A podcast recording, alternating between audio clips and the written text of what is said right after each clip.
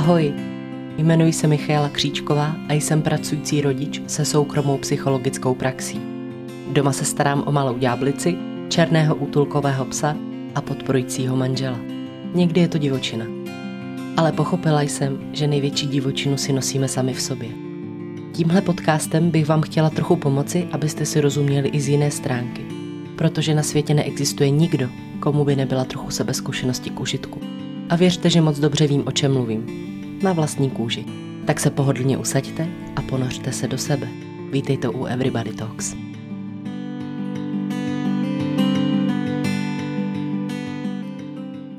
Ahoj, ahoj, vítám vás u dnešního podcastu. A zrovna teď, když natáčím, tak je státní svátek a my jsme opět, opět eh, mimo moje standardní natáčecí studio, jestli se eh, dá teda té mojí pracovně tak říkat, eh, když jediná natáčecí technika je vlastně to velký rameno, který mi drží mikrofon, tak teď je to jiný v tom, že já si držím mikrofon v ruce. A taky je tady samozřejmě možná víc zvuků, jako třeba teď, když mi spadl diktafon na zem, ale uvidíme zase, jak se to bude nebo nebude odrážet na kvalitě tohohle vašeho poslechu. Já doufám, že vám dnešní téma přijde každopádně dost zajímavý, protože se týká se hodně z vás, z nás. Nebudeme si lhát o tom, že by jsem taky někdy neměla problémy říct ne. No ale ještě předtím, než se pustíme úplně do toho samotného povídání, tak já bych vás chtěla pozvat na svůj Instagram, Najdete ho pod přezdívkou mk.everybodytalks a Nejenom, že tam teda dostanete upozornění na nový podcast, ale budete se tam moc i vyjádřit k různým otázkám, dostanete tam i třeba nějaké typy navíc a občas tam jsem trošičku vtipná. Eh, takže, eh, nebo teď tam mám třeba jeden vtip na Instagramu eh, ve stories, takže by byla hrozná škoda, kdyby vám to uteklo, když se přitom můžete trošku zasmát že? Takže vás tam zvu a děkuji vám, děkuji vám za to, že tady pořád se mnou jste. Tak a e, teď se teda podíváme na to téma. Já zase v tuhle chvíli, kdy to natáčím, tak ještě nevím, jak přesně se to bude jmenovat, protože pak samotný název e, vymýšlím vymýšlím až při e, nahrávání podcastu na SoundCloud, takže já jsem v tomhle takový velmi tvořivý člověk, který to plánuje do detailu. Takže teď nevím ještě, jak se bude jmenovat, ale bude to vlastně o tom, jak je těžký pro nás a proč je to tak těžký říkat ne v situacích, kdy je to absolutně adekvátní, kdy vlastně nám se něco nehodí, obtěžuje nás to a kdy vlastně to nejde na náš úkor. Tak proč se tenhle fenomen děje a co s ním můžete dělat vy? Na tohle téma jsem nepřišla sama, se přiznám, ale eh, na Instagramu se jedna, teď se asi říká Instagramerka, že už se neříká blogerka, prostě jedna, jedna žena inspirativní se právě bavila na toto téma, já jsem jí na to odepisovala, mluvila o tom, jak eh, tenhle fenomén ho pozoruje u sebe. A já jsem nějak na to odepsala a jak jsme se trošičku, eh, trošičku jsme si vyměnili nějakou zprávu a dohodli jsme se, že já jí k tomu něco napíšu, jestli to bude chtít pak sama využít třeba právě pro vzdělávání svých vlastních čtenářů. A když už vlastně jsem se do toho tématu více pustila, tak eh, jsem se rozhodla, že vám o něm taky natočím podcast tady, protože je to, je to problém. Je to problém, když vlastně eh, se necítím dost jistý nebo silný na to odmítnout, nebo když vlastně říkám ano, jen tak, aniž bych tomu úplně rozuměl. A umím si představit, že to hodně lidem, hodně z vás třeba zrovna, komplikuje život. Určitě už jste slyšeli o asertivním chování. Jo, a asertivní chování je, je skvělá věc, pokud je vlastně dobře praktikovaná, ale občas ty techniky, které třeba když eh, jsem byla na kurzu, který nám tam říkali a který občas ty lidi používají, tak já si troufám říct, že jsou až agresivní. Například taková technika ohrané desky nebo gramofonové desky, teď už nevím, prostě jedná se o to, že vy si urputně trváte na svým a opakujete to a je úplně jedno, co vám ten druhý člověk říká. Tak tu třeba musím říct, aplikuje moje dcera teď docela často a taky někdy mám vlastně touhu jí vyhovět jenom, aby byl doma klid. Takže některé ty techniky mi přijdou takový jako až malinko agresivní. A pojďme si říct, že ono to asi není jenom o tom, že já neumím nějakou techniku nebo že to je pro mě těžké. Já mám problémy říkat ne z nějakého důvodu. A teď už se zase dostáváme k té myšlence, že často nacházíme knihy a chodíme na různé přednášky a utrácíme spoustu peněz za e-booky a kurzy zázračný, který vás naučí říkat ne, řekněte ne jednou provždy a tak dále. No a teď tam jdete, namotivujete se a ono to třeba funguje týden nebo na vaši blízký ale nikdy to nevydrží. Co se teda děje? Tak buď to děláte blbě vy, že jo, což je určitě myšlenka, která vás napadá, protože ten člověk má plno pozitivních recenzí, právě těch nadšených lidí, který krátce po tom kurzu, po tom, co si to jednou, dvakrát vyzkouší, tak a dávají nadšenou recenzi, nebo prostě jako přednášení toho člověka je tak strhující, tak dobrý, že opravdu z toho máte pocit euforie, že dokážete všechno. No takže když to selže, tak zákonitě začínáte přemýšlet o tom, že vy jste, vy jste nějak jako pochroumaný, špatný, protože vám jedinýmu to nefunguje. A možná teda už nemáte šanci ty věci změnit, protože vám nepomohl ani, jako ani tenhle slavný týpek. No a právě v těchto těch momentech je ale důležité si říct ne pro Boha. Kdyby to bylo tak jednoduchý, kdyby na všechno stačily tyhle ty jednoduchý motivační keci a to-do listy a všechno, tak by prostě neexistovalo tolik problémů lidí, tak by neměli problémy s motivací, s výkonností, s únavou, s lenivostí, s říkáním ano, protože by to prostě bylo snadný. Prostě by existovala technika, tu by vás naučili na základce, nebo byste měli všude vytištěný bločky prostě a fungovalo by to kdyby to fungovalo. To je jako s těma hubnoucíma práškama. To máte taky plno reklam, jak to pomáhá a spoustu pozitivních reakcí o tom, jak tady paní zhubla 30 kilo, když brala prášky a jedla k tomu jenom okurky. A ono se to stejně pak neudrží, že jo? Ale to samozřejmě není chyba těch prášků a té diety, to je chyba té paní třeba Věrky za to, že to neudržela. Ne, není. Není to vaše chyba a e, není teda, nejste vadný jenom v tom, že vám tyhle věci nefungují proč máme problémy říkat ne. Jako vždy se při tom jádru pudla, a já teď budu mluvit hlavně z toho terapeutického úhlu pohledu, pojďme se pobavit o tom, co to dělá, co to dělá s námi. Základní, na co se musíme podívat, a tak je samozřejmě výchova, kterou, ve které jsme vyrůstali. A zase není to jenom o tom, že by to musel být typ výchovy, kdy máme fakt nějaký problematický rodiče, odmítavý rodiče, který vyloženě to dělají špatně nebo nám ubližují, ubližují tomu dítěti. Bohužel tohle je docela zrádný v tom, že tyhle ty chyby děláme my všichni, ty rodiče, kteří se snaží být skvělí, ty rodiče, kteří se snaží být dobrý, ale dělají nějaké věci, které úplně třeba nedokážeme domyslet. Výchova je velmi složitý proces a dospělí mají často problém si uvědomit, že dětský mozek funguje jiným způsobem než jejich dospělí, což znamená, že se na to nemůžu, na to, co říkám a co dělám, dívat logikou, jakou ji chápu já, ale musím eh, přijímat myšlenku, že děti do určitého věku nejsou schopni například vnímat sarkazmus v komunikaci rozhodně nejsou schopný poznat, eh, s čím jsem se bohužel setkala. Příklad s větou, eh, ty mi nechceš obejmout, ty si ale ošklivá holčička, já tě nemám ráda. Tak eh, nejsou schopný ve dvou letech opravdu poznat, že si děláte legraci. Berou to doslovně, že je nemáte ráda, protože jste je neobjala. No a takhle vlastně jako pomalu nenápadně, splíživě se mohou zasívat určitá semínka. Znáte to ze svojí výchovy? Takový ty nevinný věty a typu ty, když takhle pláčeš, tak tě nemáme rádi. A to není náš chlapeček, my tě také neznáme, takhle tě nechceme. běž pryč, si ošklivej, takhle tady plakat, běž do pokoje se uklidnit, fuj, ty seš ale zlobivý, když takhle pláčeš.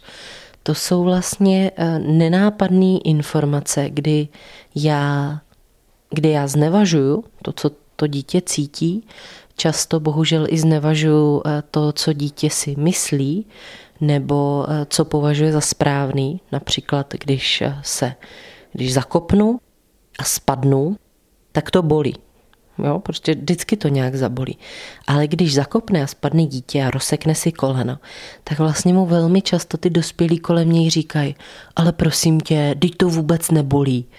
Takže to dítě se vlastně dostává do takové situace, kdy ono samo něco cítí a teď ten dospělý, ta autorita, ta, ta láska, ten jeho, ten jeho nejdůležitější člověk v životě mu říká, že to cítí špatně, že to, jak to on cítí, tak je špatně vyhodnoceno. A tyhle ty informace dostáváte jako dítě hrozně často. Nerespekt k emocím. Jdete na procházku, dítě začne brečet z jakýhokoliv důvodu. Ten důvod je často vlastně malicherný, nebo, nebo se nám, dospělým, dospělému mozku, zdá hloupej, eh, že k němu není důvod. Takže vlastně se třeba stane ignorování toho dítěte, že jo? nebo uklidni se prosím tě, eh, proč tady takhle řveš, nebo dokonce i myšlenky, já už bych jí dal na prdel, protože je rozmazlena. To jsou vlastně situace, kdy teda znevažujeme to, co dítě cítí, namísto toho, aby jsme ošetřili to, co cítí, podpořili ho a naučili ho s tou emocí pracovat, tak aby jí pak jako zdravý dospělý nemusel vytěsňovat, nemusel se jí bát, ale eh, věděl například, že Každá ta emoce přichází z nějakého důvodu a pak i vlastně může odejít ve chvíli, kdy splní svůj účel a já se o ní postarám. No, ale vrátíme se znova k tomu tématu, ne?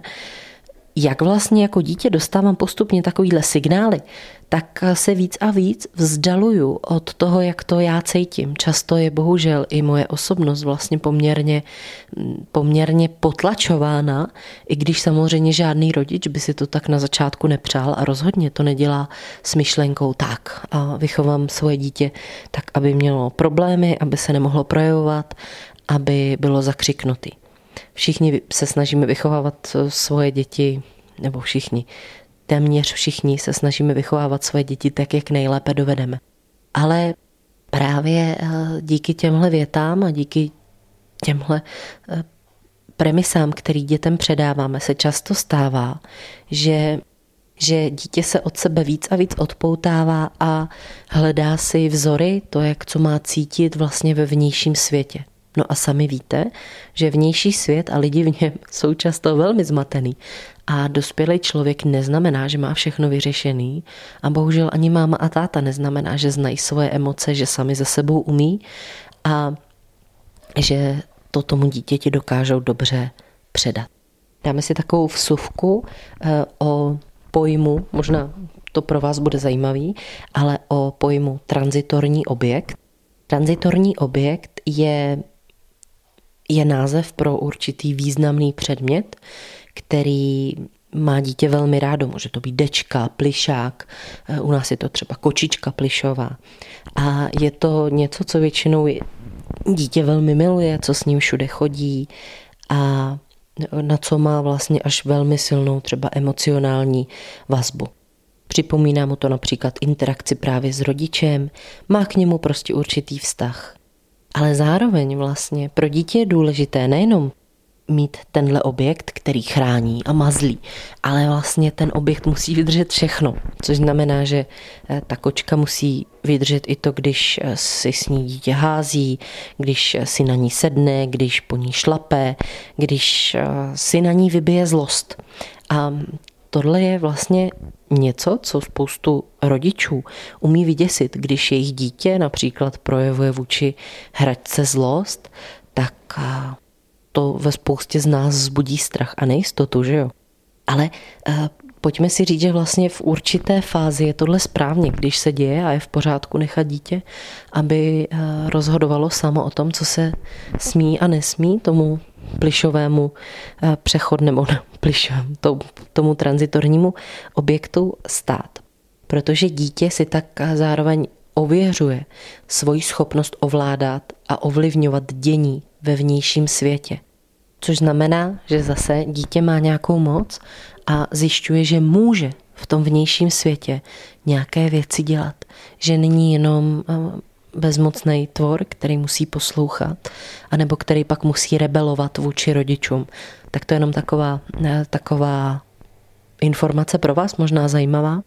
A a samozřejmě mi můžete i teď namítnout, že přece ale když člověk je dospělý, tak eh, už by neměl mít ten problém říkat ne, protože je dospělý, žije ve vlastní třeba domácnosti, má vlastní děti, tak eh, proč, proč by mu tahle myšlenka přetrvávala, proč eh, by v tu chvíli neměl říct vlastně, že se mu něco nelíbí.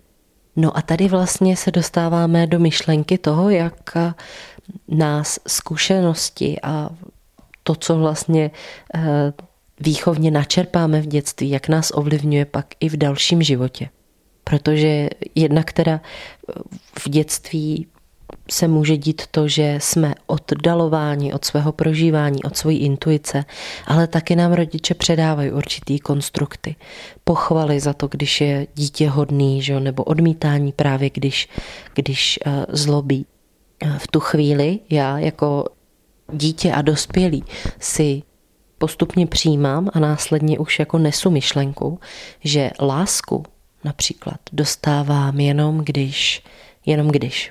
Což znamená, že ve chvíli, kdy jsem ošklivá, zlobivá holčička, tak eh, mě nemají rádi, ale když jsem hodná, nosím dobré známky, tak eh, mě rádi mají. Takže vytváří to vlastně pocit bezpečí a lásky, když já ty věci dělám dobře a lidi jsou na mě milí, nejsou na mě naštvaný. Často lidi, kteří mají problémy říkat ne, mají problém vydržet naštvání toho daného člověka, jeho negativní reakci. Ohrožuje to jejich eh, svět v tom, že se cítí, cítí ohrožení, že by mohli přijít o jejich lásku, o jejich podporu. A bohužel jejich vnitřní jistota není tak velká na to, aby unesla když by vlastně naštvala víc lidí, nebo když by víc lidí eh, se na mě naštvalo a odvrátilo se ode mě.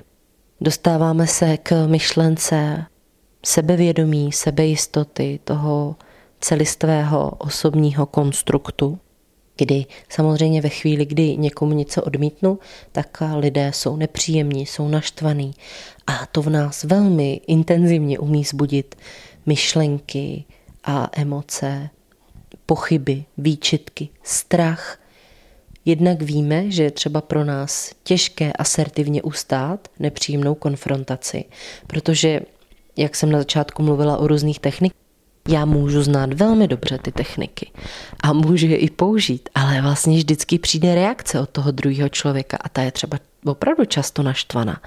Ale už mě ty asertivní techniky neučí, co s tím a rozhodně mě nepomůžou v tom, že já nebudu cítit tu emoci, eh, že vlastně nebudu cítit ten strach, který to třeba u mě vzbudí a tak jako třeba odejdu z té konfrontace s takovým jako vítězstvím, že sice jsem si ustál svoje ne, ale vlastně eh, se cítím ještě víc ohroženější a ty moje jistoty na té nižší úrovni eh, jsou, no, jsou, jsou vlastně ohroženější. Takže je pro mě výhodný v takovou chvíli říkat ne, anebo je pro mě výhodný se radši trochu kousnout a udělat něco, i když s tím úplně nesouhlasím, protože tím vlastně neohrozím ty vztahy, které jsou pro mě bytostně důležitý a hlavně se vyhnutý konfrontaci. Ustát jakoukoliv konfrontaci je pro spoustu lidí nepříjemný velmi, protože, jak říkám, zbuzuje to emoce, se kterými často třeba neumíme, bojíme se naší reakce, že buď bychom třeba vybouchli, nebo bychom začali brečet, což je pro nás ohrožující. A taky jeden z důvodů, proč třeba já spoustu těch motivačních věcí považuji za nefunkční, je vlastně i v ten, že já žiju v něčem zajetým. Mám kolem sebe lidi, kteří mě nějakým způsobem znají, vědí, co zhruba ode mě očekávat. A teď já najednou přijdu s tím, že začnu věci dělat jinak. a že jim začnu nějaké věci odmítat a tím vlastně jim narušuju něco, na co oni byli zvyklí a třeba jim tím i přidělávám práci nebo eh, prostě měním pravidla hry ve chvíli, kdy eh, oni s tím nesouhlasili, ale já přesto přijdu s tím, že je sama od sebe změním. A to vždycky vyvolá nějaký jako naštvání od těch blízkých třeba lidí nebo i od těch vzdálenějších. A pokud já nejsem připravená na to, že se to může stát a nejsem připravená na to, to ustát a tyhle ty emoce mě ohrožují a spouštějí mi starý emoční vzorce, třeba z toho dětského věku, kdy jsem ve chvíli jakýhokoliv odporu nebo naštvání těch rodičů cítil, že mi omezují jejich lásku, tak, tak prostě to je, to je pak opravdu nebezpečný biznis. A nevidím moc důvod, proč, proč to ustát, protože si člověk řekne, přežil jsem to doteď, že přežiju to i nadále, ale hlavně, že tu ty lidi pro mě jsou. Takže myšlenka bezpodmínečného přijetí a lásky sama k sobě, kdy vlastně znám sama sebe, znám svoje dobré stránky, znám svoje špatné stránky a přesto se přijímám, miluju se a není to takový to jako miluju se i když tohle, ale prostě se přijímám a miluju a třeba na nějakých věcech dál pracuji, protože mi úplně nevyhovují, tak eh, pokud vlastně nepřijmu myšlenku toho, že si tohle zasloužím a že tohle třeba sám sobě dodávám nebo že to sama pro sebe takhle mám, tak se mi vlastně bude to ano na ne měnit velmi těžko, protože mě to pořád bude ohrožovat na základních úrovních, pro mě velmi důležité. Takže pokud bych eh, vám měla poradit, na co se soustředit ve chvíli, kdy vás třeba eh, tohle trápí, to, že máte problémy lidem říkat ne, tak eh, zkuste se podívat na to, jak to máte s vlastní sebedůvěrou a přijetím sama sebe a láskou i přesně s tím vším negativním nebo tím, co teď na sebe třeba nemám ráda jak je vlastně pro mě důležitý to, že druzí lidé mě mají rádi a co by se dělo ve chvíli, kdyby mě rádi neměli, nebo kdybych je například naštvala. A když si na tohle odpovíte, tak možná dostanete odpověď i na to, kde musíte začít, aby jste to ano mohli změnit na svoje malé sobecké ne. A sobecké tady vůbec není špatný slovo. Naopak. No a pokud eh, jste mě třeba poslouchali někteří rodiče a přemýšlíte, jak, eh, jak nedělat třeba podobné chyby nebo eh, podobné věci i vašim dětem, tak za A vám chci říct, že kež by, by jsme všichni zvládli dělat veškerou výchovu bezchybně a kež by jsme se všichni zvládli vyvarovat různým slovům. Říkám to protože to sama vlastně velmi dobře znám, jak je to někdy těžký odolat těm starým třeba vzorcům. Ale já ve výchově považuji hodně důležitý téma respektu, ale zároveň i hranic. Protože jako rodič musím dítě chránit a hranice mi mu i ukázat, co je v pořádku a co není už bezpečné. Čitelné hranice jsou naopak pro dítě velmi uklidňující. Ale my sami naše hranice máme, ty rodičovské, často velmi přísné, nesmyslné a vycházej, vycházející z myšlenky, že dítě nic moc vědět nemůže. Jenomže každý z nás by měl být odborníkem hlavně sám na sebe, ale eh, my moc nemáme čas na to, aby jsme vlastně ty věci o sobě zjišťovali a, jak už jsem říkala v prvním podcastu, aby jsme si sami na sebe vytvořili návod, jak ze sebou. No a to by teda k tomu dnešnímu tématu v tuhle chvíli bylo všechno. Je možný, že vás zaujme a že ho rozpracujeme ještě z jiného úhlu pohledu.